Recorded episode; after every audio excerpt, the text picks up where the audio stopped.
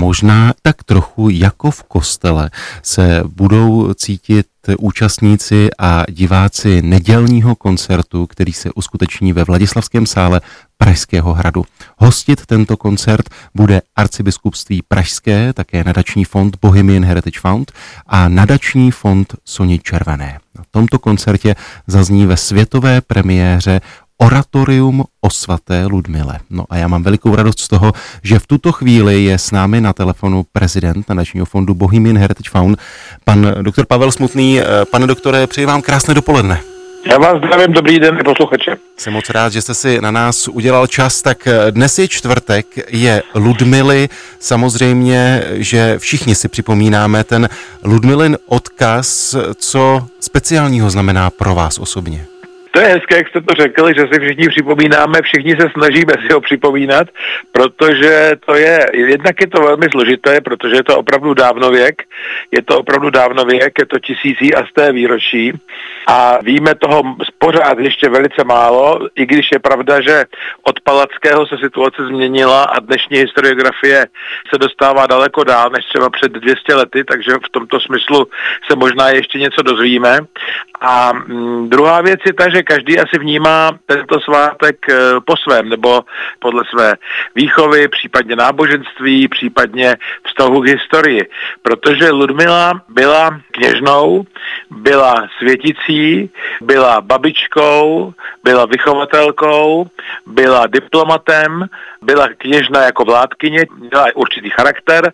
Tam je tolik e, zajímavých a podstatných rysů, že si každý skutečně může vybrat. Takže někdo slaví svatou Ludmilu a někdo si uvědomuje, že vlastně máme svátek české státnosti další, že to je vlastně opravdu první doložená vládkyně české země, žena a babička svatého Václava. Když říkáte to, co říkáte, tak mám pocit, že je vlastně tak trochu symbolické a ten důvod možná je jasný, že se koncert koná ve Vladislavském sále. Říkám to správně? Správně to říkáte. Svatá Ludmila je, potom co byla teda zavražděna na Tetíně, tak byla svým vnukem, knížetem Václavem, s velkými podstami její tělo bylo převezeno do Prahy, do nově založeného kostela svatého Jiří na Pražském hradě, který už tehdy samozřejmě byl knížecím sídlem a svatá Ludmila tedy sní svůj věčný spánek tedy v kostele svatého Jiří, což je opravdu pár desítek metrů od Vladislavského sálu, kde se celý ten slavnostní večer jako vyvrcholení oslav svaté Ludmily milénia a stalet uskuteční. Co bylo pro nadační fond Bohemian Heritage Fund vlastně tím hlavním důvodem, proč se rozhodl být spolupořadatelem toho nedělního večera? Tak eh, já myslím, že to je výzva, která naprosto musí být následována.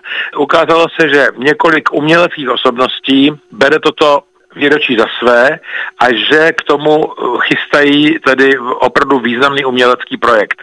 Tak e, především jde o paní Soniu Červenou, která opravdu neuvěřitelným způsobem ve své vitalitě a trvalé originalitě, tak prostě přichází s myšlenkou velké hudební skladby na počest svaté Ludmily.